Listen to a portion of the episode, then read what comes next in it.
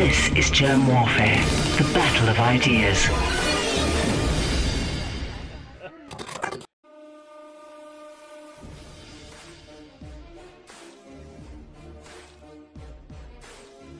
My name is Jerm. This is Jerm Warfare, the battle of ideas. James Fetzer, thank you for joining me in the trenches again. I could not be happier, Jeremy. I'm delighted to be here.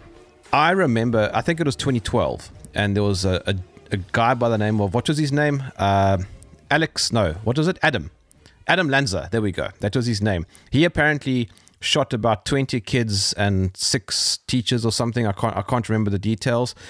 I'm guessing that you're going to tell me what actually happened. But before we do that, would you mind just giving me the official story for those who don't know?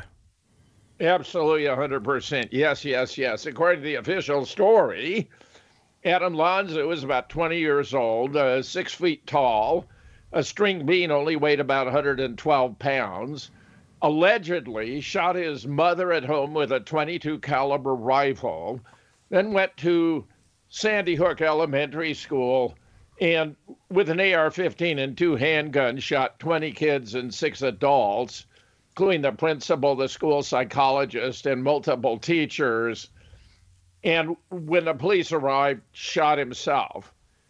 Now, this was cooked up by the Obama administration to be a psyop to have a vast psychological impact on the American people, especially parents. It was a form of faux terrorism, meaning it was fake, but the effect was same as terrorist acts, which are designed to instill fear into a population to make it more amenable to manipulation to promote a political agenda. In this case, a key player was Eric Holder, the Attorney General, who during a National Democratic Women's Conference back in 1995 asserted that we have to brainwash the American people in order to change their attitude toward guns. Remember, United States was born out of citizen soldiers being able to fight off the British. They used unconventional warfare.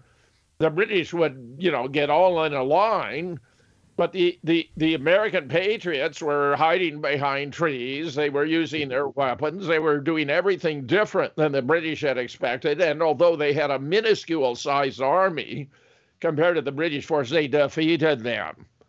As a consequence, the founding fathers, when they designed the the the Constitution of the United States, included after the First Amendment, which was to guarantee freedom of speech, freedom of the press, and freedom of religion, freedom of assembly, which are indispensable to a functional, viable democracy, made the Second Amendment, the right to keep and bear arms, which shall not be infringed. And while many other nations don't understand this uh, seeming fixation with weapons, the fact of the matter is the founding fathers wanted there to be a, a national army of citizen soldiers who could come to the defense of the nation either if it were to be subject to an invasion, such as we might have thought the British might seek to undertake to regain their lost colonies, or uh, internal tyranny so that it could be overthrown by armed citizen soldiers. Now, the fact of the matter is, while some argue that the founding fathers didn't have in mind military type weapons. The fact is, the founding fathers had in mind exactly military type weapons because they wanted this to be an army in waiting that could come to the defense of the nation. So the fact is that there have been many efforts to disarm the nation. There are many forces who'd like to take control of America. And what they fear most, and this in, even includes the Chinese, who I think are simply trying to encroach by buying up America over a long period of time. But there are other malevolent forces that seem to have vast influence with the with in the past the Obama administration and now in the president with the Biden, where Obama appears to be manipulating the situation behind the scene where they, they needed someone to be president who was cognitively incompetent, so he'd have no awareness of the meaning of the words he'd read off of a teleprompter or the documents he would sign, and could be totally subjected to manipulation behind the scene, which includes an effort to take guns away from the American people because this administration out to destroy the United States. And frankly, if you think of George Soros as the acting president of the United States, where George Soros has declared his his dying wish is to destroy America. Then you get a sense of what's going on here and why so many, when we have events like this, which are calculated to have an emotional impact to promote the gun control agenda, actually is working in the opposite direction because each time they they bring about one of these fake shootings. And let me explain I bring together groups of experts to sort out what actually happened. In the case of Sandy Hook, I brought together 13 experts, including six PhDs. And we established that the school had been closed by 2008. It was loaded with asbestos and other biohazards damaged by a hurricane. There was even a, a flood before and a flood after. Uh, in 2007, uh, there was a flood. Uh, it, it, it was uninhabitable. There were no students or teachers there. It was a two day FEMA exercise, technically a mass casualty exercise involving children, for which we even discovered the FEMA exercise manual, which I included in the book I then edited and published entitled Nobody died at Sandy Hook. It was a FEMA drill to promote gun control. And because now Amazon and the other social media are being used by the government to constrain our exercise of the First Amendment, Amazon banned the book less than a month after it had gone on sale, even though it had sold nearly 500 copies. So went on sale on 22 October 2015. It was banned on 19 November.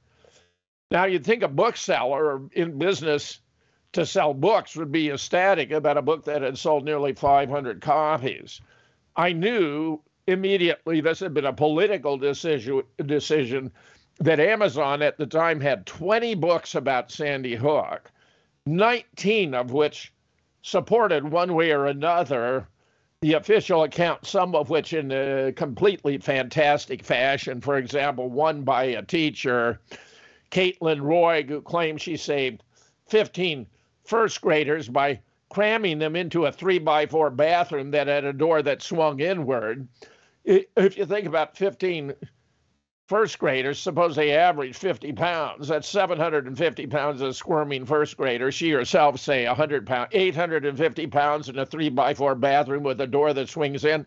People believe this nonsense. But then everything about San- Sandy Hook turned out to be fantastic. It was among the first of what would be a whole series or string of these. I've investigated them as well. I published a whole series of books about them, which Amazon has also banned not only my book on Sandy Hook, but my book on the Boston bombing, my book on Orlando and Dallas, my book on Charlottesville, my book on Parkland, and even my book on the moon landing, if you can believe. Six books banned by Amazon.com. And Jer- Jeremy, I have no doubt that's the indoor record. I mean, Dr. Seuss has had six book banned, but they're on the frivolous ground that the, the diagrams of the the Asian girl with little slit eyes were politically inappropriate, according to the whip, woke generation. My books yeah. were banned because they blow these cases apart. Uh, my background is in the history and the philosophy of science. I spent 35 years in higher education, wide range of universities and colleges, Kentucky, Virginia twice. Cincinnati, North Carolina, Chapel Hill, New College, University of South Florida. I, I wound up the last 19 years of my career on the Duluth campus of the University of Minnesota. Now, during this entire period, I was offering principally courses in logic, critical thinking, and scientific reasoning. And I would reach out in my courses in critical thinking and bring in cases like the assassination of JFK, like uh, 9 11, like the war in Iraq, and uh, you know, I'd go through and explain the evidence, how we knew that the official story we were given was inconsistent with the evidence and the facts of the matter, and talk about alternative hypotheses. So I was implementing the four stages of scientific reasoning, which I've done again and again then in relation to conspiracy theories, because many people don't realize we have well established criteria for the evaluation of scientific theories, an area in which I am an expert.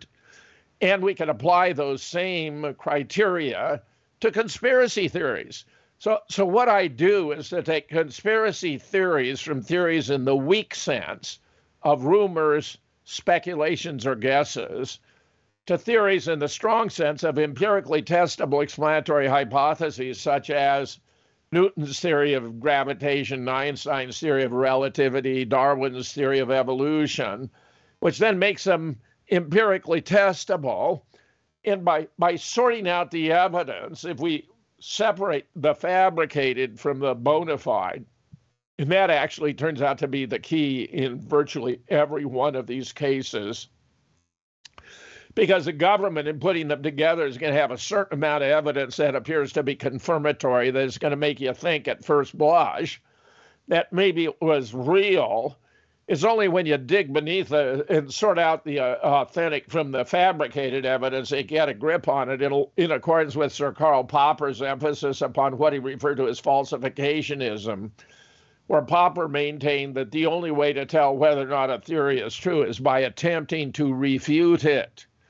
And if you attempt to refute it and you're unsuccessful, then that supports the conjecture that maybe it's true, or alternatively, you simply haven't figured out how to refute it yet. Well, with regard to JFK 9 11, Sandy Hook, Boston bombing, and so forth, we have figured out how to refute them the typical pattern of scientific reasoning, and this ties in with Alex Jones because he's good at preliminary stages but not at following through. Puzzlement, something doesn't fit in with your background knowledge. Well, if you want to take, uh, you know, take, uh, I've already discussed JFK, where we know that right off the bat we were getting the reports of two shots, one to the throat and one to the right temple, that were fired from in front the very day of the assassination which obviously is consist- inconsistent with a Warren Commission report that would eventually emerge, claiming that we're three and only three shots fired from above and behind. So what's going on, right? Well, similarly at Sandy Hook, we had reports already coming out today that there'd been a man running in camouflage behind the building. We had the we had the medical examiner saying they didn't let the parents uh, come into contact with the children. That there was a time for that. We had no string of uh, ambulances uh, to rush their little bodies off to hospitals where they could be determined to be dead or alive. We had no surge of EMTs into the building. All this was highly anomalous. They put, even put out triage tarps, but no bodies of dead or wounded were ever placed on the tarp. So that leads us to speculate what could really be going on. And of course, in JFK, as we well know from our previous conversations, it it means that maybe the government is setting up Lee Oswald to be the patsy, you know, and that actually it had a very different character. And as I've already explained, we've been able to establish Lee was actually standing in the doorway of the book depository when the JFK motorcade came by. So he not only cannot have been the lone demented gunman, but cannot be in one of the multiple shooters where we've identified eight I mean, look how massively the truth is opposite of what we were told. And at Sandy Hook, uh, the full range would be this was something other than a bona fide school shooting. And of course, obviously, that it could have been a drill presented as mass murder to promote gun control, which is exactly what turned out to be the case, as I'm going to explain. And I'll give you a fair sampling of the evidence so you get a sense of it. Well, when you sort out the authentic from the real with JFK, sort out uh, altered x rays from the real x rays, sort out the altered film from the real film, we, we actually find you can see the blowout at the back of the head in frame 374, 375 that's been blacked out in earlier frames. And you begin to get a sense of exactly what happened and the pieces tend to fall into place. And we discovered there were actually multiple shooters, and the whole thing was orchestrated by very powerful sponsors who wanted JFK out primarily for the policies of Lyndon Johnson, but where Lyndon himself was a key player wanting to ascend to the presidency, and where in the case of Sandy Hook, it's a part of the Obama gun control agenda. Indeed, one, one of my contributors, Paul Preston, who himself has a radio show called Agenda 21, uh, when was uh, a school administrator, he'd supervised, uh, you know, active shooter drills. And he was so disturbed by what he saw at Sandy Hook that he reached out to his contacts in the Obama Department of Education, all of whom told him it had been a drill, that no one, no children had been harmed, and it was done to promote gun control. Now, you gain that from members of the Obama Department of Education telling him exactly what did happen. And it, and it turns out that as Sophia Smallstorm was the first to observe, this, this is what's known as a capstone event, where the federal government, this is through the Department of Homeland Security using FEMA, the Federal Emergency Management Agency, contracts with communities to conduct drills that they're going to present as real and they have the participants sign non disclosure agreements. In fact, it's interesting in Sandy Hook, the non disclosure agreements were for 10 years, and they're going to expire on the 31st of December of 2022. So it's going to be interesting whether some of those who were involved in this, who remained silent over all these years, are going to want to come forward to regain their lives. Because after all you see it's part and parcel going along with being a participant that you got to live the lie. So i'm i'm knowledgeable of individuals who've been living the lie who aren't happy about living the lie who want to regain control of their lives. And on the 31st of december 2022 they're no longer going to be bound by the contract they already entered and going to have the chance to either sign up again to renew, and they'll get financial benefits if they do so, including, as I understand it, not paying any taxes. Or they're going to want to prefer freedom and truth. We'll see how it plays out. Meanwhile, I can tell you with a high degree of certitude exactly what did happen. And when you when you evaluate, for example, JFK, the alternative hypotheses that it was uh, you know, a, a, collaboration that there were multiple shooters versus a single shooter from above and behind. We already can tell, uh, since there were those two shots to the throat and the right temple fired from in front, that the official narrative can't possibly be true given the evidence. When we get the authentic evidence separated from the fabricated, and with regard to Sandy Hook equally, when we look at the FEMA manual and compare it to events on the ground, we see that everything that was going on, that was even being reported by the press that day, is in conformity with a FEMA exercise and inconsistent with a real shooting. Just offers some illustrations. There were porta potties already in place. I, I asked uh, police whether they'd ever heard of a crime scene where there were porta potties, and they laughed because it's so ridiculous. There was bottled water and pizza available at the firehouse there were many wearing name tags on lanyards. There was a portable sign that said everyone must check in. Well, right in the manual, it states everyone must check in with a controller upon arrival. So they can be paid. It's not right away, but they get a paycheck for participating in this. And some of them benefited far more than others. I mean, the grieving parents and all. It turns out that sympathetic but gullible Americans donated between 27 and 130 million dollars in donations.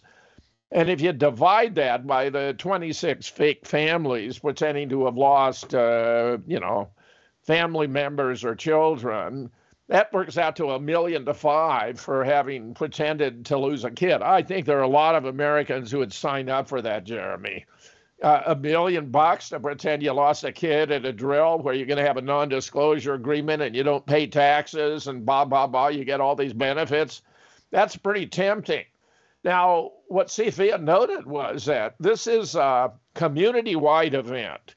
So you're actually entering into a contract with the federal government and they give you a big bucks. Let me conjecture that the community of Newtown was given a hundred million dollars or more to conduct this drill and allow it to be presented as real. A hundred mil. And that's not to include the fact that when they tore down the school and, the, and they had everyone who participated in tearing down the school signed lifetime gag orders so they couldn't talk about anything they saw or didn't see, which would have included no blood on the floor, no pock marks in the wall because no actual shooting took place. They got a $50 million grant to build a new school. Frankly, they didn't need one. The, the, the demographics are such. They'd already been consulted with experts who told them they had more schools than they actually needed. But because politically, having made this deal over this Sandy Hook Elementary, which doesn't even appear to have been a bona fide elementary school, by the way, let me toss that in for good measure. They were stuck with their own story. They got 50 mil. I checked it out at the time. The, the average cost across the United States to rebuild an element kindergarten through fourth grade. That's all this was. A kindergarten through fourth grade school is seven million dollars. So I got seven times seven mil. I said at the time, what is this to be? The Taj Mahal of elementary schools. And it came out looking something like that. They have fantastic artwork, for example, sculptures and the like, the price of which can be set by your imagination. You know, I mean, this is a question of subjective opinion and aesthetics. The point is, they got 50 mil in addition to everything else I'm talking about. The participants aren't paying their taxes. I mean, it's just ridiculous what's going on. Many of the families were fabricated, they're not even married to one another. They faked the kids. I'm going to demonstrate how this was done using photographic images. So when we had uh, the the medical examiner Wayne Carver explain how they didn't allow the parents to come into contact with their children, but identified them on the basis of photographs, that was appropriate because the kids basically only existed in the form of photographs. Now, there was some real kids who were ta- cast in on different names and all that sort of thing. Uh, Mona Alexis Presley has done work with me on this, has found reason to believe some of the parents even used photographs of themselves when they were children. So when you look at the evidence, put it together, I'm going to give you a good chunk of mm. it here today. You can figure, well, what's the probability if it were real that you'd have all these color coded name tags, you'd have all these activities in accordance with a drill, you'd have no surge of EMTs into the building, no string of ambulances to rush their bodies, no Medevac helicopter call. Triage times went up, but no bodies. What is the probability Gee. if it were real? It's approximately zero, Jeremy. If it were real, then the events we have documented uh, are, are, are virtually impossible to have occurred if it was real. On the other hand, if it was fake, then it all falls into place. It was just done kind of in a sloppy way because this was one of the very first of these hmm. events mm. where, and let me emphasize this, Jeremy, because the world needs to understand. Barack Obama legitimized the use of this kind of staged event, fake shooting, and all that by nullifying the Smith Act of 1948 by the Smith Modernization Act of 2012, just in time for Sandy Hook, where the Smith Mundt Act of 1948 precluded the Department of State and other intel agencies, you know, of the United States from from presenting in the United States the same type of phony events they were conducting abroad, paid riots and all that. I mean, this is very much in the order of what the State Department and the CIA has done abroad for, you know, all of modern history. I mean, you can go back to 1953 when uh, Kermit Roosevelt, who was a cousin of Teddy, engineered overthrowing the Mossadegh administration in Iran to bring about the toppling of democracy in Iran and install the despotic Shah. Most Americans are so ignorant of this history, Jeremy, sad to say. They think that in 1979, when the Iranian people, you know, rose up to reclaim their own country and took the American embassy, that was Iran striking first at the United States. But the fact is, the Iranian people had been enduring decades of savagery under the Savak, one of the most ruthless police forces ever created in the world under the Shah. They were really reclaiming their democracy. But I'll tell you, if you conduct a poll in the United States of American citizens, 99 out of 100 think that Iran struck the first blow. So that Iran, which is a great and peaceful nation, would you believe Iran has not launched a war of aggression against any other state since 1775, Jeremy. 1775.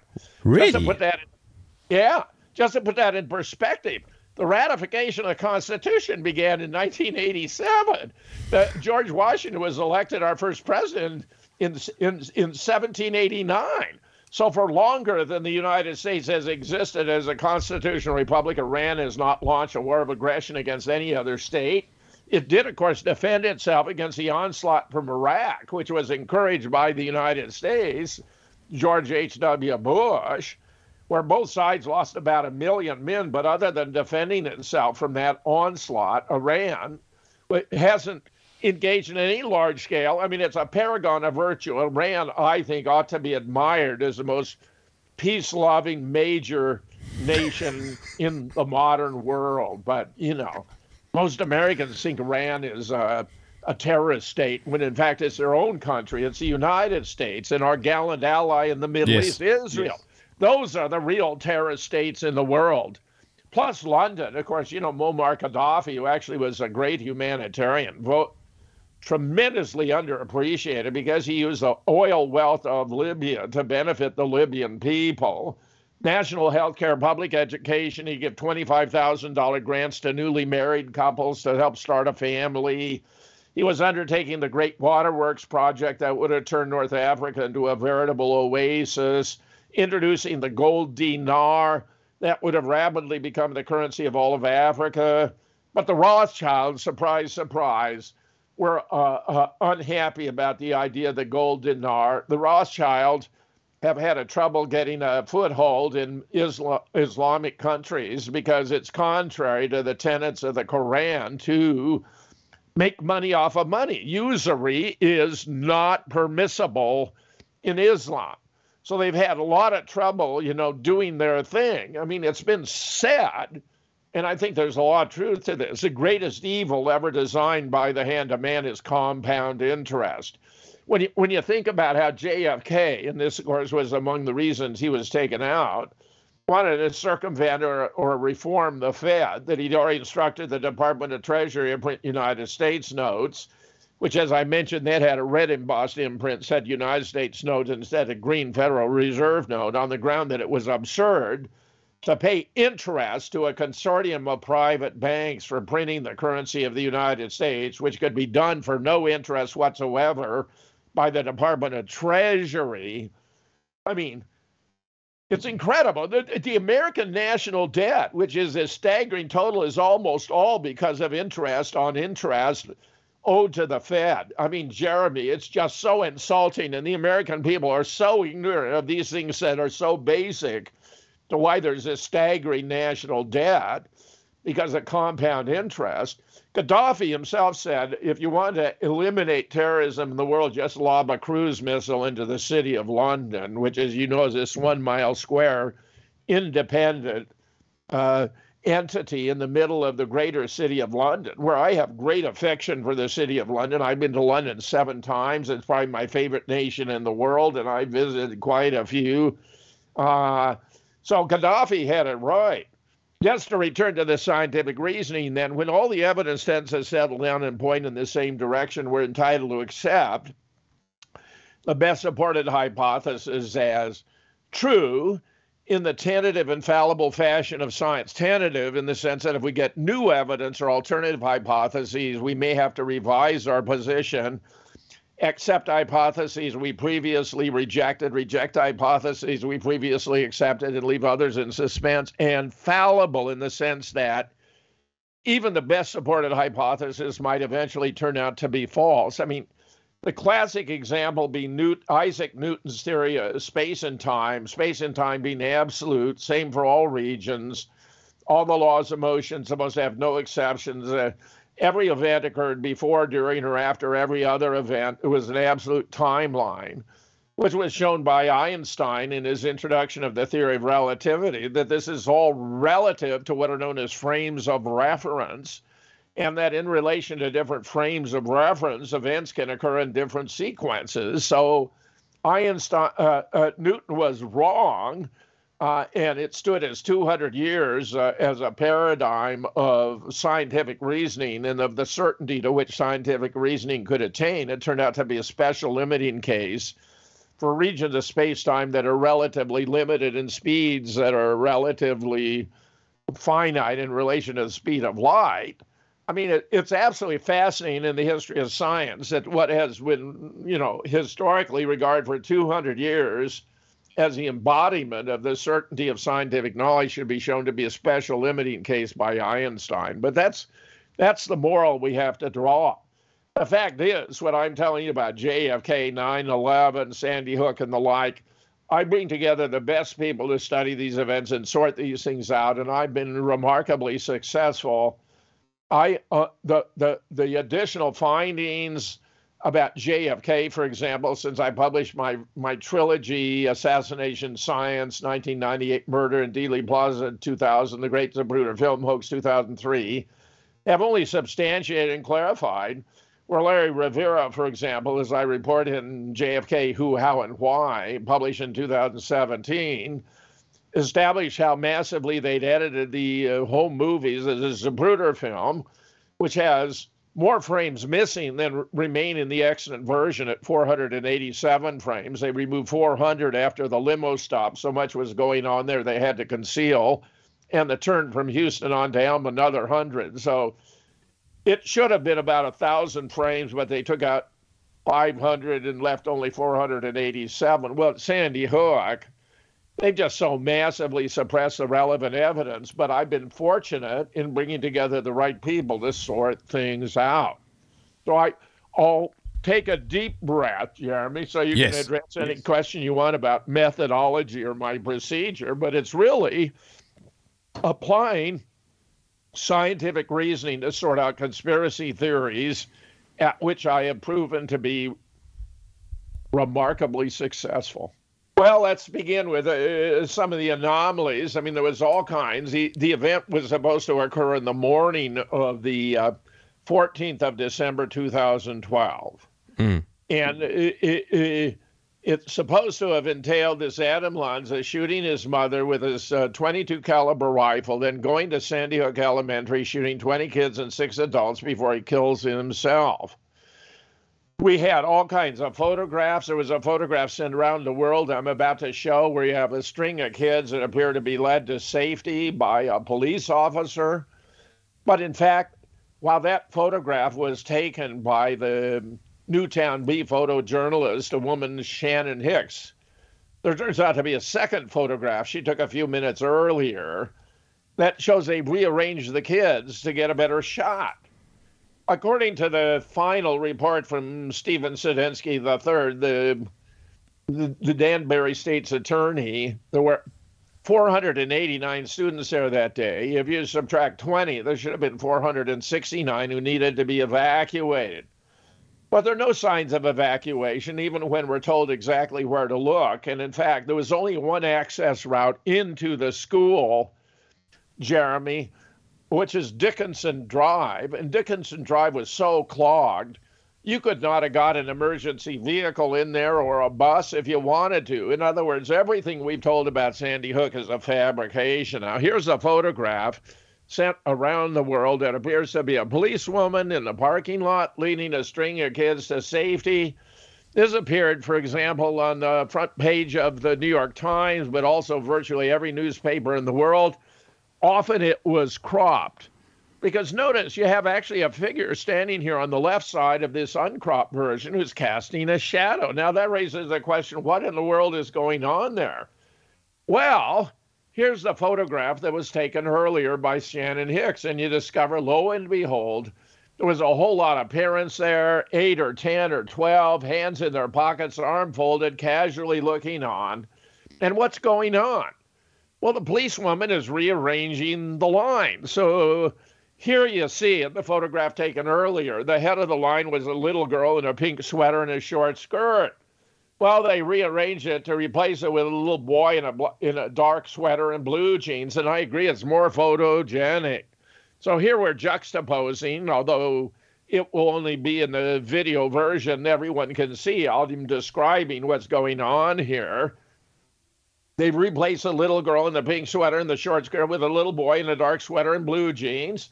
He's identified as boy number one. There's a boy number two.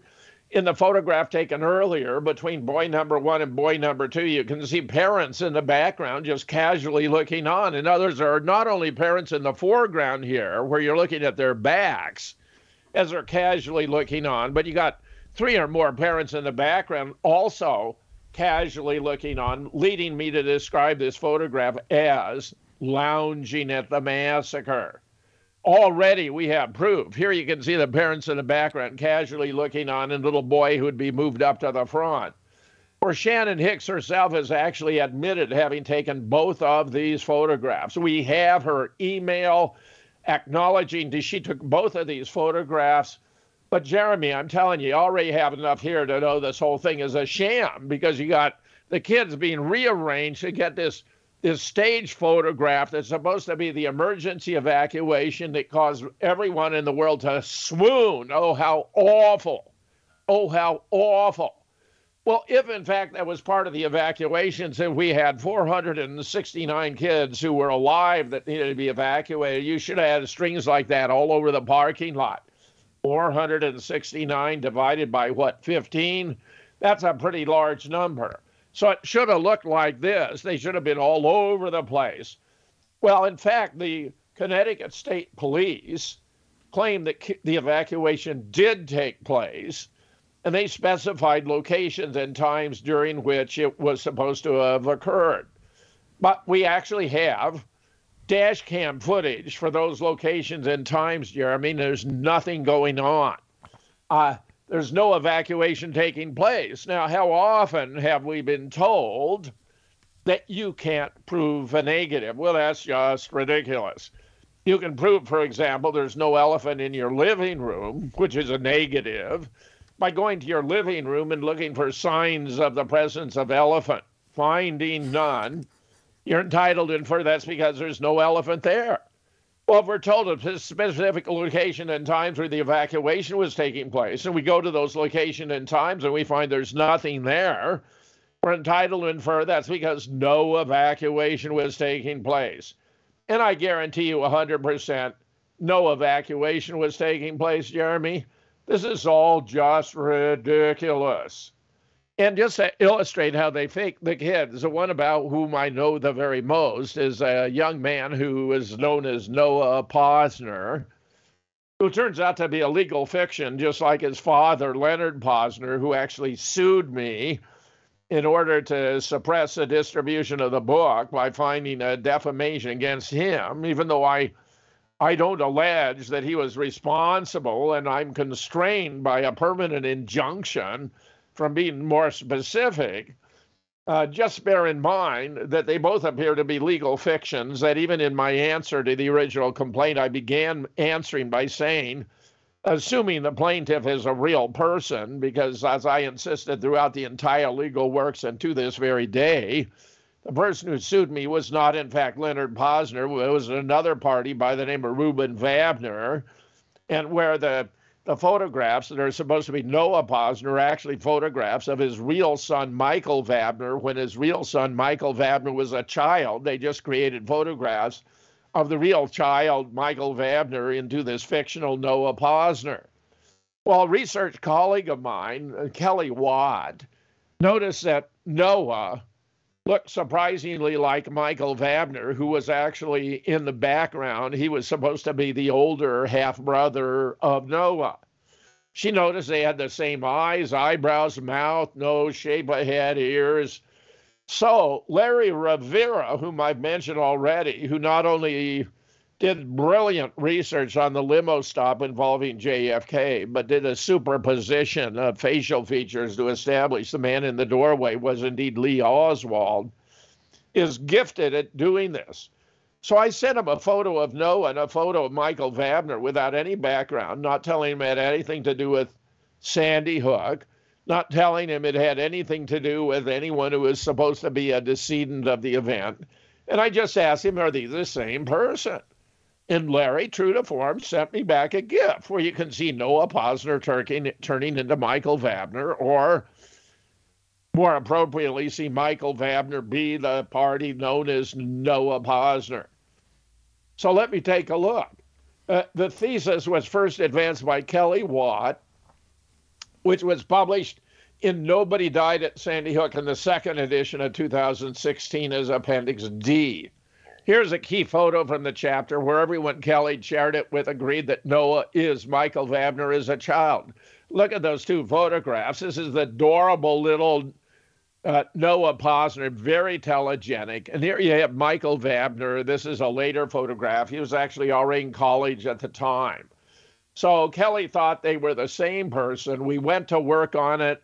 Six of us went to work on it, Jeremy we discovered they had the same eyes, the same eyebrow, the same nose, the same mouth, the same ears, the same nape, shape of so. And, and, and, look at this, Jeremy. Look at this. Look at this. There's Noah Pozner, who's supposed to have died at six years of age, turning into Michael Vabner. Can oh, you believe? I can't take this. This is how they did it, Jeremy. It's just absolutely embarrassing once you get the facts together. I mean, it's just absolutely shocking how blatant they were about doing this. And everyone who, uh, you know, has the opportunity to view the video version of our show here, our conversation today, I think will be blown away. I mean, look, you got on the one hand, you got the photograph sent around the world. It was staged. They rearranged the kids to get a better shot. Here's one of the alleged decedents, who's uh, a, uh, a, a legal fiction made up out of photographs of his older stepbrother as a child. You begin to see how we dig deep and we can expose what was really going on. Now, I've already mentioned actually who profits from the false flag event, where, get this, the Attorney General, Eric Holder, now this is the guy who told the National Democratic Women's Convention back in 1995 that we have to brainwash the American people to change their attitude toward guns, met with the Connecticut Governor Dan Malloy on the 27th of November 2012. This is just like three weeks before the event. The 26 families, as I've already mentioned, spent between 27 and 130 million. That's over one, actually between one and five mil for faking to have lost a child. They had to sign non disclosure agreements, which, as I mentioned, are going to expire on 31 December this year. The school board received a $50 million grant to build a new kindergarten through fourth grade school. And Obama signed 23 executive orders to constrain our access to guns a month and two days later on 16 January 2013. Now, here's an image of the governor at a press conference shortly thereafter, where he actually says that he and the lieutenant governor, who's a gray haired lady standing beside him, had been spoken to that something like this might happen. And that got me to thinking something like this, what could they possibly mean? Uh, uh, uh, there are only really two alternatives that someone was going to go berserk and come into a public school in Connecticut and shoot up a bunch of kids, in which case, as governor, he obviously had the obligation to warn the school systems to take extra safety, safety precautions to ensure it did not happen. Or alternatively, that they were going to take an abandoned school and conduct a drill and present it as mass murder to promote gun control, which is what they did and it's a sure sign that the governor didn't have the first report because otherwise he would have been required to take steps to ensure that didn't happen, which he did not do. And by whom was he warned? Well, it turned out to be that was Eric Holder from 1995. So here we have a, a Reuters report.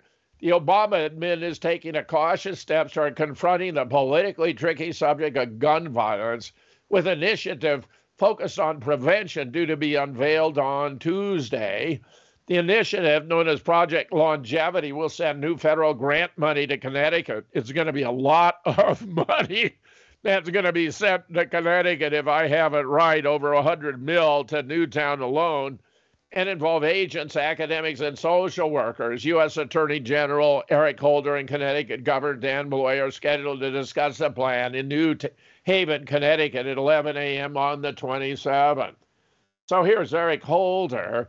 This is from, uh, you know, where he gave the statement that we must brainwash the public to change their attitudes about gun control.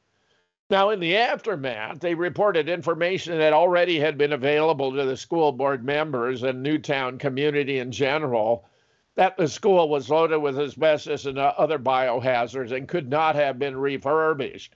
So here they're reprinting old information as though it were new. December 2nd, 2013, widespread hazmat present would have hampered a Sandy Hook renovation. And it shows a photograph of how they completely destroyed the school down to dirt clods. I actually visited Newtown with Wolfgang Halbig in 2014. We went to the site of where the school had formerly been. We saw the dirt clods up close and personal. And this was because anyone who actually conducted an investigation inside the school would have found it was totally fabricated. There was no blood on the floor. There were no pockmarks in the wall. Indeed, subsequently, I've conducted additional research with Brian Davidson, who's a private investigator, who had done an interview with me about his mastery of internet research techniques, including with regard to photographs.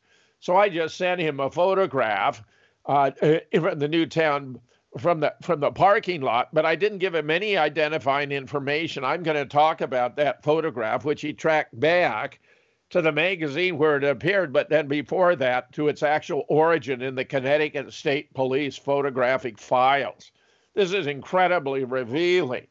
But what we're looking at here is on January 16, 2013, Obama signed 23 executive orders to limit gun ownership, the exercise of the Second Amendment by Americans all motivated by the stage event of Sandy Hook. And moreover, you had a Sandy Hook commission created to come forward with a recommendation that was foreordained to ban guns that can fire more than 10 grounds, rounds without reloading. Whether or not this law would stand the test of constitutionality is not for this commission to decide. I guarantee you it's unconstitutional. And with the present court as constituted, they're taking measures that are inconsistent with the Constitution that undermine that undermine the uh, the attempts of Democratic administration, beginning with Obama but into Biden, to constrain access to weapons under the Second Amendment. Now, further proof that this was all fraudulent from the beginning include a photograph of the Sandy Hook parking lot. The cars were there, are two rows of vehicles in the middle, but the cars are all parked facing the school, which violates the driving instructions. I'll go through the photograph and spell that out. It was a 38 degree Fahrenheit day, which is above freezing, but still very cold. If you're going to conduct classes, you would have to heat up the building, but there's no heat or steam coming from the building. The entry into the school was staged using a shotgun slug rather than an AR 15. So he apparently, in addition to his mini arsenal of two handguns, a Glock and a Sig Sauer and an AR 15, he had a shotgun. A crime scene investigation vehicle was present before the crime was committed. That turns out to be key. So take a look here, Jeremy. This is an aerial photograph of the Sandy Hook parking lot. Now, let me point out, as I mentioned, this was a 38 degree ground temperature day, Fahrenheit. You would have had to heat up the building. We have other photographs of vehicles. You can see the exhaust. It was so cold, but there's no heat or steam rising from the building, no doubt, because the boilers were dysfunctional from non use since the school was closed by 2008. So it's been four years of non use. They weren't able to heat up the boilers. But look at this the Americans for Disability Act requires you have to have handicap parking in all public facilities. You have to have this blue and white signage. Well, there is none here. There's none of that familiar blue and white sign, no handicap parking. All the entrances and exits have to be wheelchair accessible. But we know and in longer versions, you know, of what I'm giving you here, which is concise and compact, we can see a wooden stairway that no wheelchair could navigate with a steel pipe sticking out where a little kid could pop out his eye if he ran into it by accident. No principal would allow the school to be in the deplorable condition it was had it actually been open and operating, but it could not have even been legally operating because it doesn't have the handicapped parking and the wheelchair accessibility. That brings me to the third telling point here. Notice those two rows of vehicles are all parked facing the building. Well, Jeremy, as you can see from the driving instructions, this is Dickinson Drive to the lower right. You come in, you follow the arrows, takes you around, and then you'd park facing away facing away from the school for that inside row of cars. But they're all parked facing the building. So, how do we account for that? Well, it appears it was simply easier to bring them all in in a single string and put them in two by two by two, all facing the building. After all, who was even going to notice? It was just they were just props. Who would even notice? And here you see the blown out glass door in the window. Sorry, uh, James. James, yeah. just, just before you continue, uh, you say who would have noticed, but we, yeah, so who took this aerial photograph then? Oh, there was a local uh, news. Uh, I think it was an ABC uh, doing the news reporting. See, oh and right, they, okay. they took it. Uh, yeah, probably the Connecticut State Police, who it turns out were running this the whole operation behind the scenes, wouldn't have been happy about this. But then, you know, they thought, well, it's just a photograph. People aren't going to be very analytical about it. Most Americans would look at this and they wouldn't even think twice about it. Here you have a, a photograph of the entry, how it was made with this glass. It, it, uh, uh, let me show inside and out, Jeremy. I'm going to go back and forth for your benefit and that of those who eventually watch this. Wolfgang Halbig has discovered 14, 14 or 16 signed affidavits by Connecticut state troopers that they entered into the elementary school through this blown out glass opening. Do you see that? I mean, this is a later photograph. They're supposed to have already made their entry, but look inside. Uh, there's no indication that even the, the, the, the furniture was moved. I mean, that's flimsy furniture, but it's not moved. Look at all the chunks of glass on the ground. Here got the magazine rack, and there you see where the shotgun slug went into the back of the magazine rack. Now, I guarantee you that's not big enough for Adam Lanza, who is six feet tall and carrying like 35 pounds of gear, which I don't believe he could possibly have managed, and where he had no background with marksmanship. He couldn't have come in. But imagine the claim of 14 to 16 Connecticut state troopers claiming they came in that way. Just think how absurd it is. Uh, no one who cares about the uniform, and having served as a Marine Corps officer, I'm well aware of the propriety of maintaining your uniform. They want to run the risk of having their uniform cut by the glass and come in that way. Not only that, but the idea that 14 or 16 would come in that way is absurd on its face. The Four Stooges would have done better because Larry would have come in and then he walked around and opened the door for Joe, uh, Curly, and Moe. I mean, give me a break. This is just an absurd story. But you have 14 to 16 Connecticut state troopers who have signed sworn affidavits. That's how they came into the building. Notice mm. nothing is dislodged, nothing's out of place. Nobody came in that way. Nobody. Now, this is the famous photograph that I shared with Brian Davidson. And what you have here, Jeremy, so those who are listening but not cannot see it, we have the elementary school with a very conspicuous crime scene vehicle parked in the middle of the parking lot. The flag is at full mast. You come down, you can see there's crime scene tape up, but for a crime that has apparently not yet occurred. Look here, Jeremy. You see the string of four windows? That's in classroom 10. They're not mm. shot out after the event, they would be shot out. But here, they're not shot out. There's even a figure here that appears to be Wayne Carver, who is leaning against a wall with his arms folded. I actually participated in a video deposition of Wayne Carver in relation to my lawsuit, and I showed him this photograph. And I said, uh, Mr. Mr. Carver, is that not you there? And he said it was too blurry for him to tell. oh, look at this, Jeremy. Now you see in the top left, those are the string of four windows as you see them there in that photograph. On the top right, you see how the they're shot out, especially the second. On the lower left, you see here pervs looking at these windows trying to figure out what they're going to do about them. And here's what they actually did. They took drills and they drilled holes in the aluminum frame. This is inside the classroom, Jeremy, to simulate gunshots you notice we have one there in the upper right. Uh, but this is to simulate gunshots. They're all perfectly parallel. They put in pink rods and they're all 90 degrees to the window pane. No one with any familiarity with marksmanship would be deceived. I mean, this is an absurd effort to simulate shots that were obviously not real. And here you can see from the outside how the furniture was all pushed up against the wall, all pushed up against the wall. That's because this was an abandoned school. I, I, I go back to this photograph.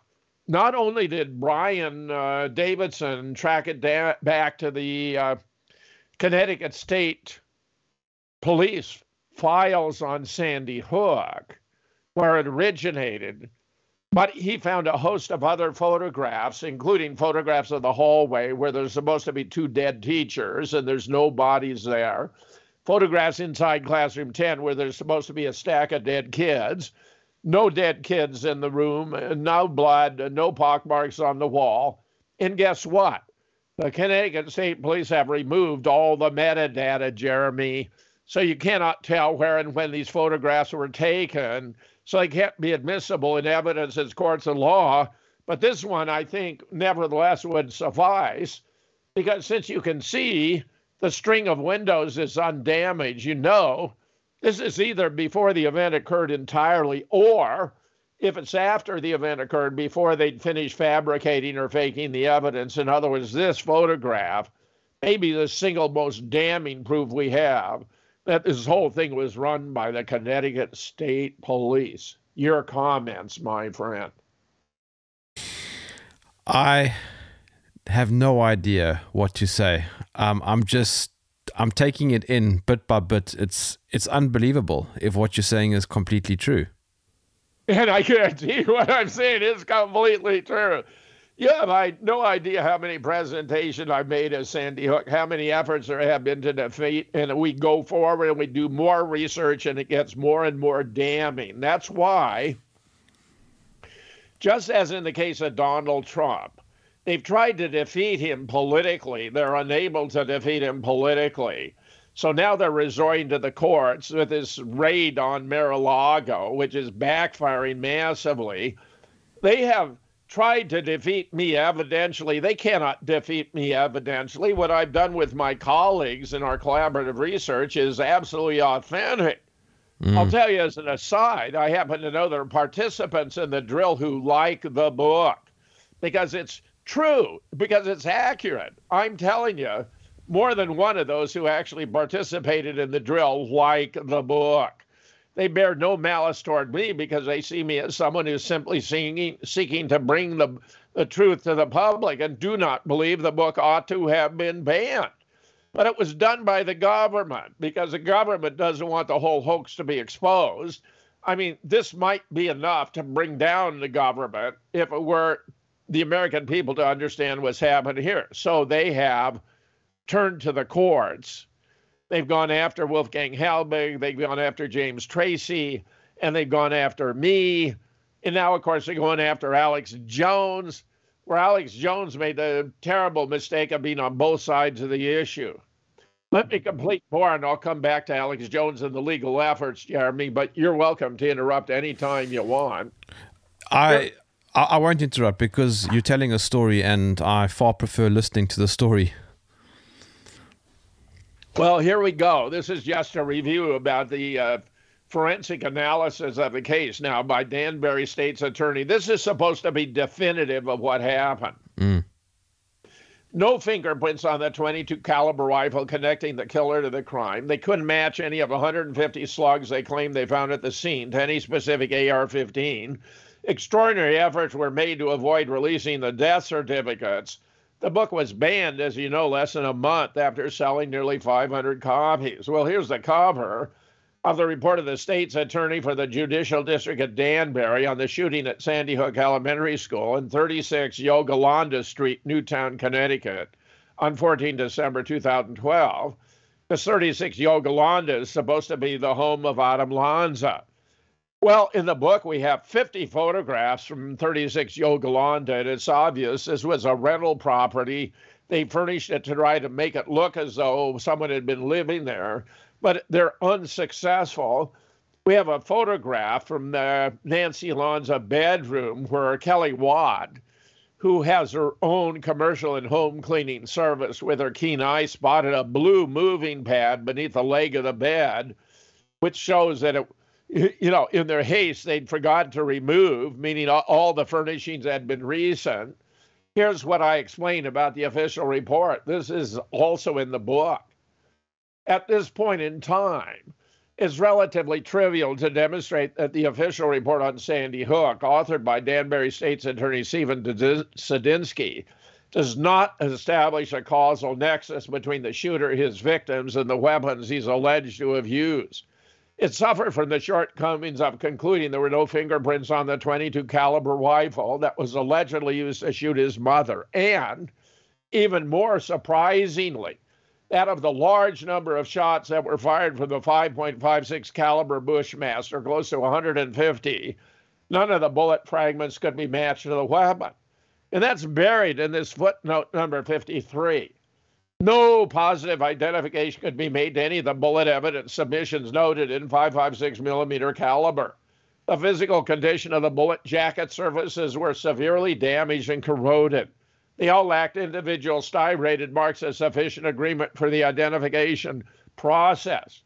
Under these circumstances, as I observe, it would have been impossible for the alleged shooter Adam Lanza to have been convicted in a properly conducted court of law for his alleged offense because no causal nexus has been established between the purported shooter, his weapons, and the 20 children seven adults now, including his mother, he's supposed to have killed which one might have naively supposed was the point of the investigation. But if that was its goal, then its objective was not achieved. If there's ever been such an abysmal failure in the annals of forensic investigation, I'd love to hear about it. This is absurd. Uh, James? Moreover, yeah. Sorry, just to, if you don't mind me interrupting you, um, do Adam Lanza and his mother exist? Oh, I think they were fabrications. I'm thinking uh, there there appears to have been a Ryan Lanza. He had a father, Peter. I believe uh, Ryan was officially going to be designated to play the role in the script of Adam Lanza, but he refused to do it. So they made up this fictional figure. If you see photographs, they're supposed to be of Adam Lanza. They appear to be of a skull that was watercolored to be kind of haunting. But there was no Adam Lanza. I'm convinced there was no Adam Lanza there's been a stunning lack of interest in Peter Lanza. There was one interview that appeared in the New Yorker that just is trifling. I mean, you'd think, you know, this parent of this mass shooter, there'd be great interest, but the interest has been virtually non existent. And I think that's because they're just treading too close to exposing the hoax. But then, now, James, um, just by extension to that question, do the families and those kids exist? Well, there there are parties who are playing these roles, and most of them, virtually all, are using fake names. Uh, they're synthetic communities. This was put together over a several year period. Many of them were given fo- homes to to inhabit, but most of the, the the purported parents aren't even married to one another. A whole lot of them don't even know each other even though they're all supposed to have been unified by having kids in the same class that were killed at Sandy Hook, they don't associate. You don't have photographs of them together. You don't have any photographs of the kids in the in the classes that are supposed to have graduated from Sandy Hook. Even if you wouldn't expect an elementary school to have yearbooks, you don't even have any class photographs. There aren't even any Teacher of the Year awards. There aren't even banks bake sales for cookies. Unreal. And, and if you and if yeah, and if you go back and look at that uh, the photograph of the parking lot, There, there are no Christmas or Hanukkah decorations. I mean, this is the 14th of December. What do kids do in, the in a kindergarten through fourth grade school? They do Christmas stuff. But you go through the whole school, and we have lots of photographs. There's none of that. I mean, these four candle drawings are very old. They're not new, and they weren't for celebrating Christmas of 2012. Uh, so we're in this situation where the situation truly is absurd the claim has been made that if you're going to make an extraordinary claim like that Sandy Hook was a FEMA drill and nobody actually died, you need extraordinary evidence. Well, we've got extraordinary evidence of the Gazelle. Here, for example, get this that the final report from the Connecticut authorities does not include the names, the ages, or the sex of the alleged victims of the shooting. That is extraordinary that the clerk of Newtown entered into secret negotiation with the state legislature to avoid releasing their death certificates, that is extraordinary. That Connecticut State's Attorney Stephen Sedensky opposed the release of the 911 calls and had to be denied withholding them by the courts, that is extraordinary. That a special panel of the state legislature recommended state employees who released information about Sandy Hook be subject to an E felony. That is extraordinary. That those who were involved in the demolition of the school building itself were required to sign lifetime gag orders about anything they saw or did not see. That is extraordinary. What good reason could there possibly be to withhold the names, ages, and sex of the deceased from the final report about this child massacre? The claim was made that it was to spare the feelings of the parents, but think about it. The parents already knew they were dead. This is all so fraudulent. So this is from the back cover of the book they had to ban. You can see the sign, everyone must check in. Proof that it was a drill was right before our eyes. The sign, everyone must check in. Boxes of bottled water and pizza cart porta potties present from scratch. Many wearing name tags on lanyards, parents bringing children to the scene. What parent is going to bring their child to the scene of a child shooting massacre? Proof it wasn't a massacre was all, also already there. No surge of EMTs into the building, no medevac helicopters called, no string of ambulances to the school, no evacuation of the 469 other students, no bodies placed on the triage tarps. So here's a cover of the book. Nobody died at Sandy Hook. This is for the second edition, which has that red badge expanded and revised 2016 versus the original, which had no badge, but was banned by Amazon and then released by me as a PDF to the public for free. Now, if you want the latest update, I was just invited by Kevin Barrett, a long colleague of mine, to come on his radio show on Friday. Friday. That's just two days ago, Jeremy. Yes, I listened to a small piece of that, but uh, it was it was so recent that I didn't get enough time to listen to the whole thing. Oh, sure, that's okay. That's not a problem. Well, very much to my surprise, Kevin Barrett came out with. I'd always thought it was odd that he was equivocating about uh, Sandy Hook. I could never get him to say that he he recognized that it was a fraud. Uh, he never acknowledged it was a FEMA drill.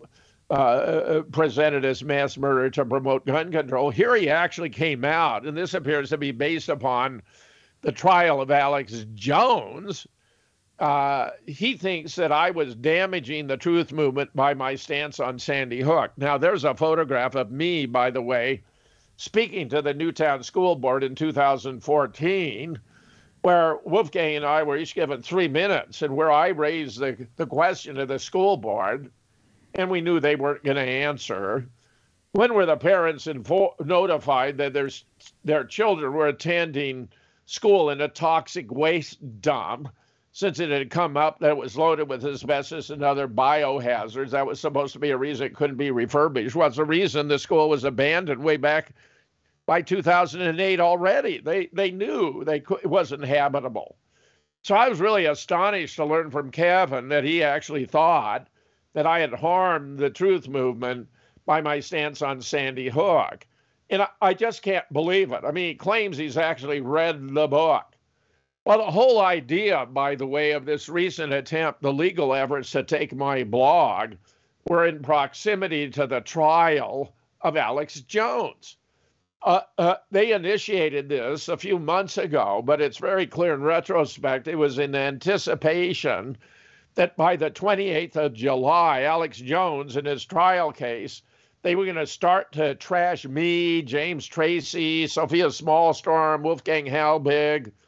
They were going to use this as an opportunity to smack down everyone who'd been uh, exposing the hoax of Sandy Hook. So here you see my blog on the 27th of July. I had an article, Alex Jones calls out murder a due process at Sandy Hook. Notice I featured the two photographs we've been talking about, the one sent around the world, the one earlier, so you can see it was staged. I mean, the question becomes there's a principle under the law false in one, false in all. In other words, if you have a, a witness or evidence that is shown to be fa- fabricated or false, you're entitled to discard the evidence or the witness as not relevant, not reliable, false in one, false in all. Well, that's what we have here. So they did this taking of my blog, which I protested was inappropriate. My blog is of no financial value to Leonard Pozner, whom I regard as a legal fiction. They do have liens of 1.1 million against me, but in Wisconsin, you can only satisfy a financial lien by a financial reward. Uh, the blog has no value to Leonard Pozner. He, he can't use the name James Fetzer. I'm too well known as a critic of Sandy Hook. He can't use a book which blows it apart. So none of this has any value. And yet, yet the judge ordered that those should be turned over to Leonard Pozner and of the blog, it took place on the 28th. So look what happened on the 28th. If you went to jamesfetzer.org, you got Wisconsin Circuit Court access of the documents involving the motion, where I've just returned from Wednesday being in court, where I was protesting the taking and asking for reconsideration because I have a petition before the United States Supreme Court, and where I was denied on both. But where I got these, what you're looking at, are actual exhibits that are stamped by the court that I got in. Indeed, on the 10th of August, I went to the blog and there was nothing there. That was very, very peculiar, meaning jamesfetzer.org, where I've now created a new blog at jameshfetzer.org. Yes, I've seen. Well, I've I've actually been to your previous website, and there's a big there's a big legal notice on it. Yeah, that's what we're looking at right here. So on the 10th of August, they actually had nothing there. Then they restored the access to these documents. But get this, Jeremy. They even went to my Amazon.com page where you got a bio sketch of Jim Fetzer. You got photographs of many of his books. Look at Assassination Science, The Murder in Dealey Plaza, Great Zapruder Film Hoax. And down below, a photograph where I was on with Sean Hannity. I was actually on Hannity and Colmes twice. The first was right before Alex Jones had his American Scholars Conference in Los Angeles in June of 2006, where Alex Jones invited me to be the keynote speaker, and uh, all about 9/11. Then that photograph in the middle is me in Athens, where I and my wife were flown to Athens in December of 2006 to appear on a television show hosted by the leading muckraker in Greece, whose reports have brought down corrupt Greek governments in the past. It was going to be three hours, but it went so well they extended it to three and a half hours. It was broadcast worldwide by satellite, which I regard as a high watermark of the 9 11 truth. They had fabulous clips from 9 11 and I, as a founder of Scholars for 9 11 Truth, was in the perfect position to dispatch the sham known as 9 11. Then you had a photograph of me in San Francisco with the Oakland Bay Bridge in the background. Then that's Treasure Island, where actually I had to report for my first duty assignment on Okinawa when I was a, a lieutenant in the Marine Corps and then would become the fire direction officer of the a mortar battery for the 1st Battalion, 12th Marines, 3rd Marine Division, and where I would be anchored out in Kaohsiung Harbor aboard the LPH Iwo Jima when the officer of the deck awakened me at 3.30 in the morning to tell me JFK had been shot, and then awakened me an hour later to find that they, they'd arrested the guy who'd done it. He was a communist, which I thought then was very fast work. Well, look what they did with Amazon.com.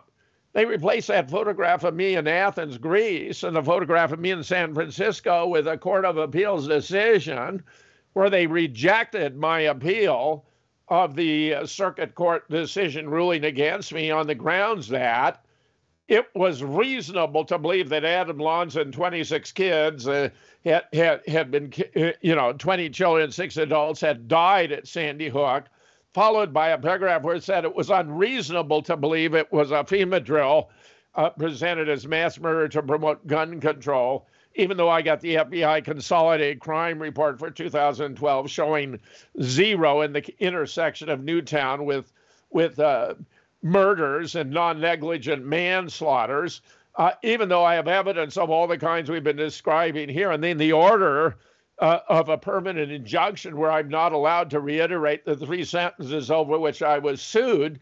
But look, they even got into Amazon.com to change it. That was also on the 28th of July. In other words, they were doing everything they could smear me to make it impossible impossible for anyone to learn what Jim Fetzer had to say about Sandy Hook. That's why they had to take my blog. Now, I have created a new blog at jameshfetzer.org, and you can ex- access all that information. But look at this, Jeremy. We're looking at the docket of the United States Supreme Court. I just want to see, James. Yeah, I just want to see if I can zoom that in slightly. Hold on one second. Don't, don't no, no. Go, go back to that document. Just hold it right there. No, no, the document. You mean the docket of the Supreme Court? Yes, yes, yes. I just want to yeah. see if I can zoom it in. Hold on. Okay, yes, sure. I can. I can zoom it in. There we go.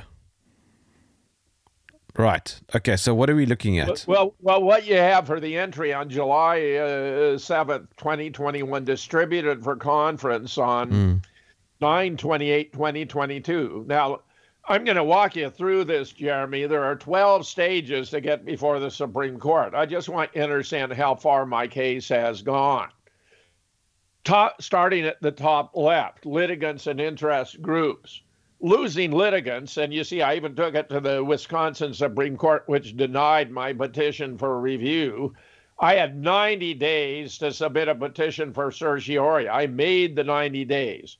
Then there was a 30 day gap during which the respondent, Leonard Pozner, could submit a reply, a response. They did not file a response.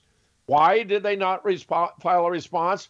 Because I'm challenging the methodology used in Wisconsin as allowing the judge to exercise their subjective uh, judgment to exclude evidence as though the evidence did not exist and to create a lack of disputed facts when there are enormous disputes. I mean, in this case, it could not be more egregious. Then I would have had an opportunity to file a reply brief, but of course it didn't happen because they didn't file a response. And interest groups had the opportunity to file an amicus brief on my behalf uh, or taking a stand one way or another. One was filed uh, that was talking about how Sandy Hook appears to be one in a whole string of false flag uh, events that are being staged to affect the public's opinion about gun control. That was early on. Hmm. Then it went to the clerks in the cert pool, where the Chief Justice drafts the initial discuss list, distributes it to the rest of the chambers. For members of the cert pool, the clerk of the court randomly assigned petitions of participating chambers within the chambers Petitions are randomly assigned to the clerks. Then they have two weeks to submit memos to the Chief Justice chambers, who then distributes them to all the participating chambers. And within each Justice chamber, the clerks review and mark up the memos. These are all comments on the submissions to the court. I've gone through all of that. Then look at the top of the third, third uh, bracket here the discuss lists and conferences. The clerk of the court collects all the documents and distributes them to the justices' chambers. The associate justices place cases on the discuss list. Any case that fails to make this list are summarily denied and the lower court rulings stand. I made the cut. Now here's where I am. All of the justices meet in private conference. That'll be held on the 28th of, uh, of September in which they vote to either grant or deny certiorari. It requires at least four votes in order for a case to proceed to the merit stage, at which time, and I will learn, Jeremy, on the 3rd of October, they will obtain the whole court record here from Wisconsin, which include all these latest appeals. It'll all go to the court. They'll assign a date for the public hearing. Each side will have 30 minutes to present I would be able to, in the old days, up until like 1997, when pro se applicants, I'm appealing this on my own behalf without an attorney. They allowed pro se applicants to make their presentation behind be, before the court, but now only lawyers are allowed to do it. So either the court will appoint a lawyer or all solicit one. If this is a, accepted by the Supreme Court, it's going to be a very big deal.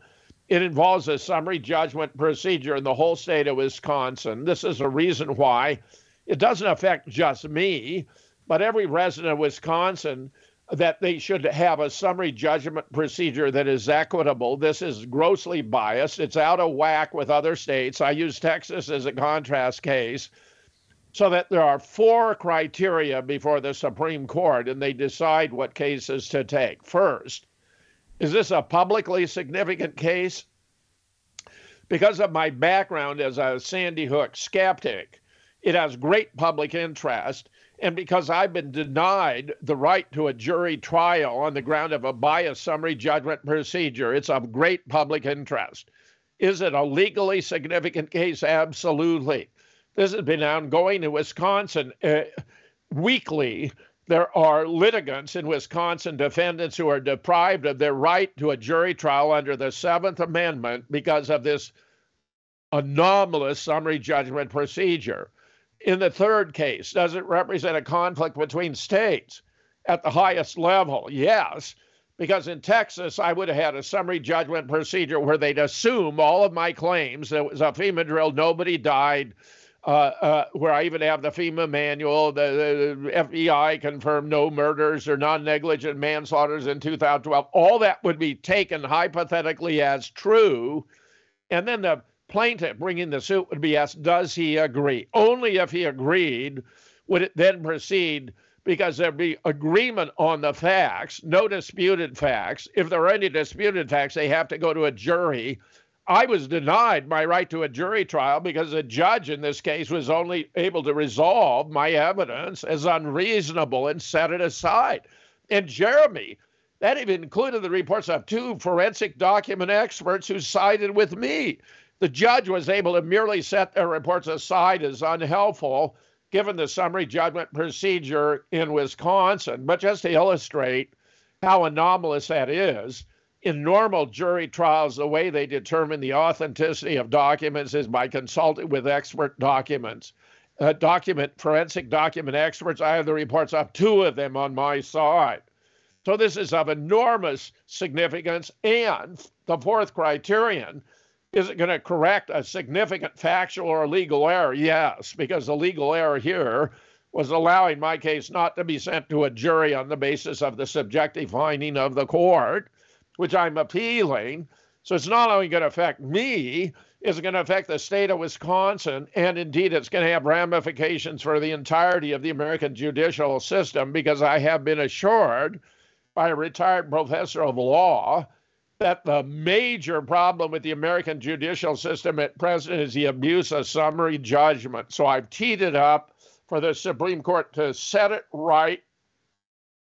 Anyone who likes my case, who would be eager in supporting me, because I've been subjected to what's technically known as a SLAPP suit, a strategic lawsuit against public participation that does not have a bona fide motive, but is to shut me up, to drag me into court, to accumulate massive legal bills, I still have 55,000 or more in legal bills. If you want to help me set things right, you can visit givesendgo.com slash funding Fetzer, givesendgo.com slash funding Fetzer.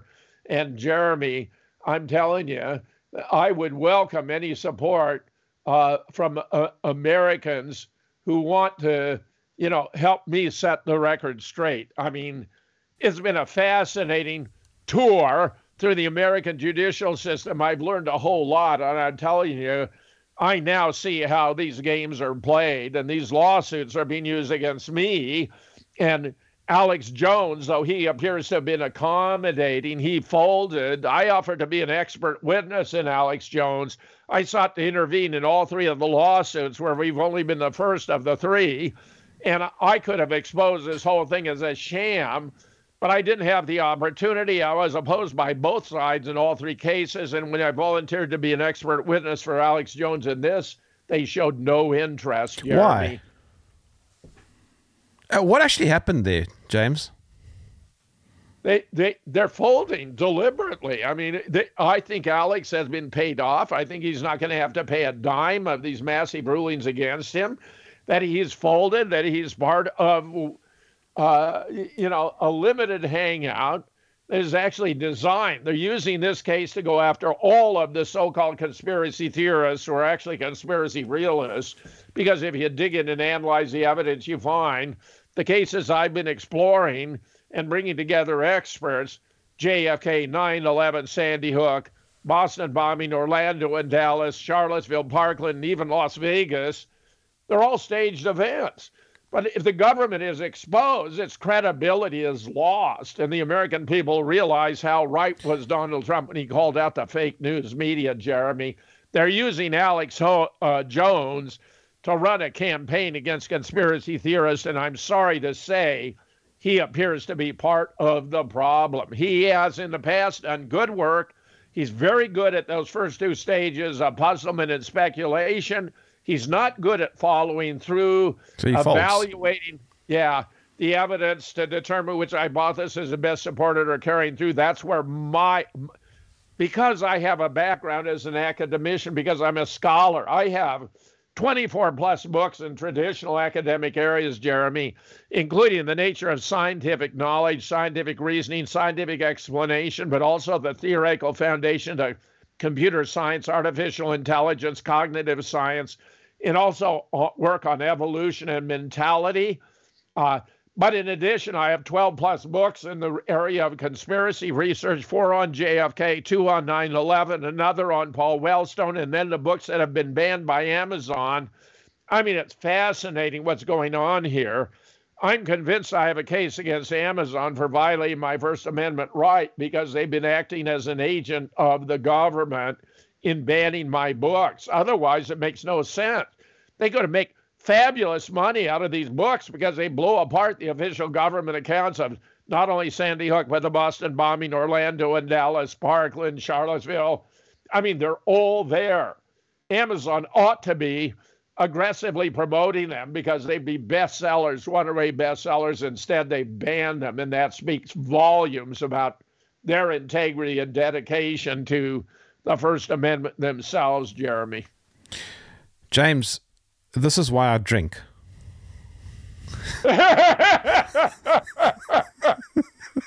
I understand. Believe me, I understand. I tell you, I went in naively. I thought the judicial system would be the right place to get all my evidence into the public record, you know, and establish that nobody died at Sandy Hook. That has not been done in any case in the United States.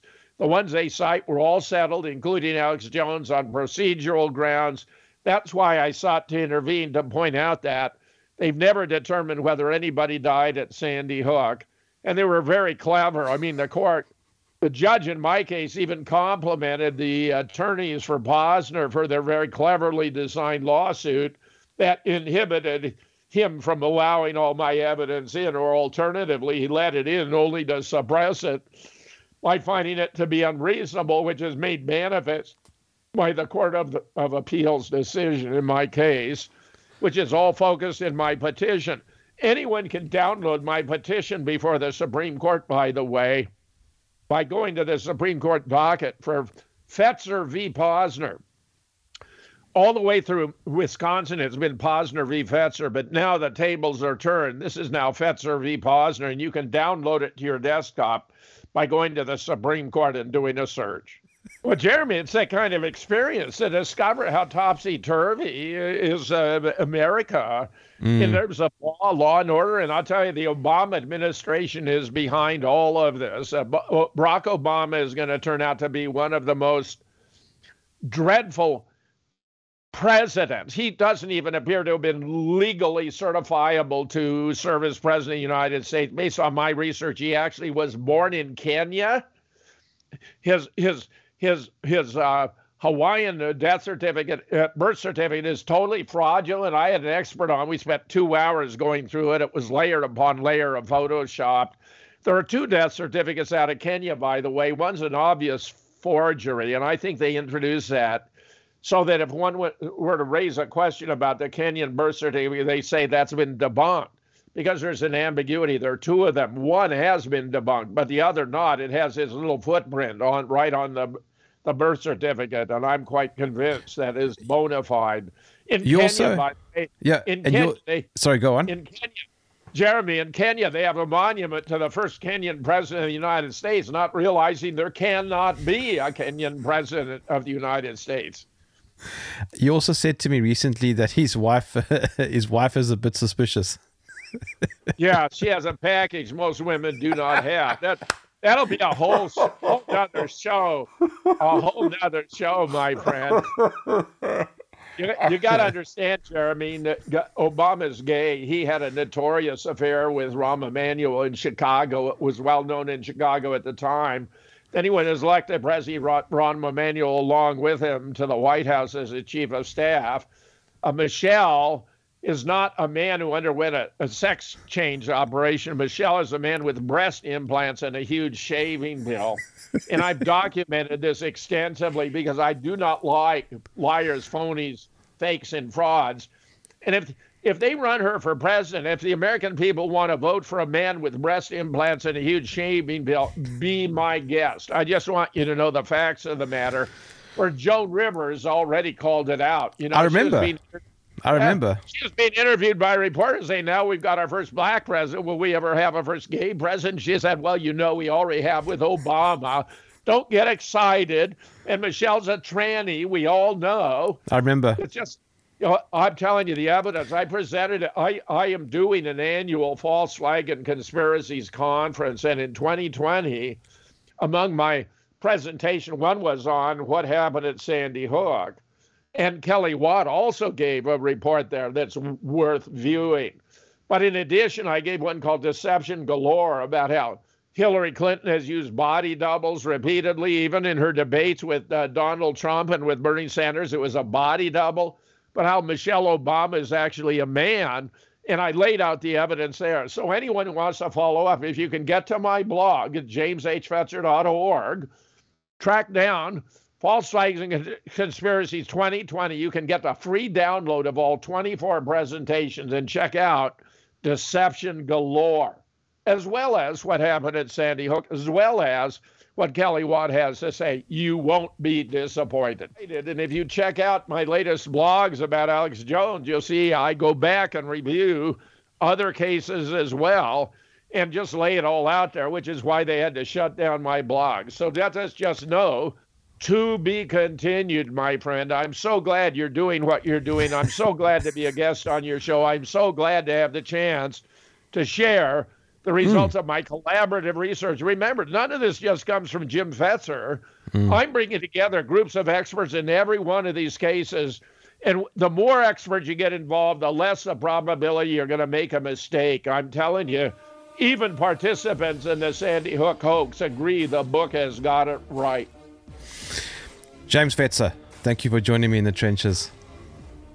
Fantastic, Jeremy. I look forward to our next conversation. Don't go anywhere.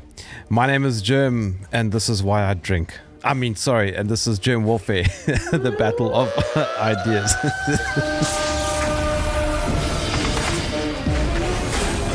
If you enjoyed this podcast, please visit supportjerm.com